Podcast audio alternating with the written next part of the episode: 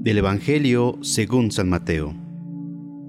En aquel tiempo, Jesús dijo a la multitud, El reino de los cielos se parece también a la red que los pescadores echan en el mar y recoge toda clase de peces.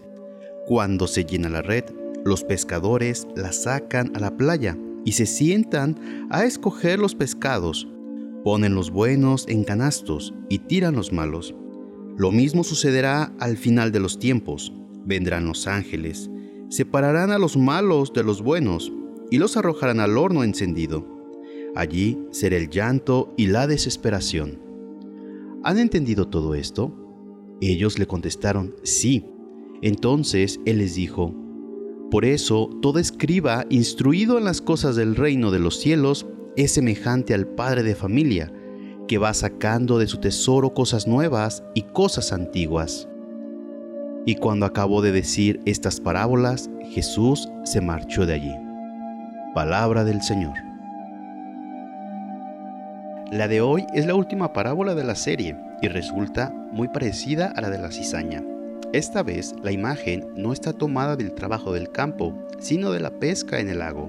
Jesús compara su reino, por lo tanto, su iglesia, a una red que los pescadores recogen con peces buenos y malos y la llevan a la orilla tal como está, sin preocuparse, de momento, por separarlos.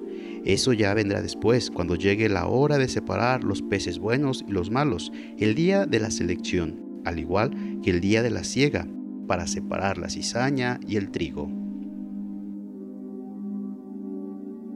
De nuevo parece como si se nos quisiera disuadir de la idea de una iglesia pura. Por el bautismo hemos entrado a la comunidad de Jesús muchas personas, pero no tenemos que creer que es una comunidad de perfectos, sino también de pecadores. El mismo Jesús trata con los pecadores, les dirige su palabra, les da tiempo, los invita, no los obliga a la conversión, o a seguirlo. También ahora en su iglesia coexisten trigo y cizaña, peces buenos y peces malos. Es una comunidad universal. Claro que tenemos que luchar contra el mal, pero sin imitar la presunción de los fariseos, que se tenían por perfectos y parecían querer excluir a todos los imperfectos o pecadores. Jesús tiene otro estilo y otro ritmo. Y que la bendición de Dios Todopoderoso, Padre, Hijo y Espíritu Santo, desciendan sobre ti, tu familia y te acompañe para siempre. Amén. Si te gustó esta reflexión, te invito a suscribirte al canal, darle clic a la campanita y compartirlo para que más escuchen y mediten la palabra de Dios.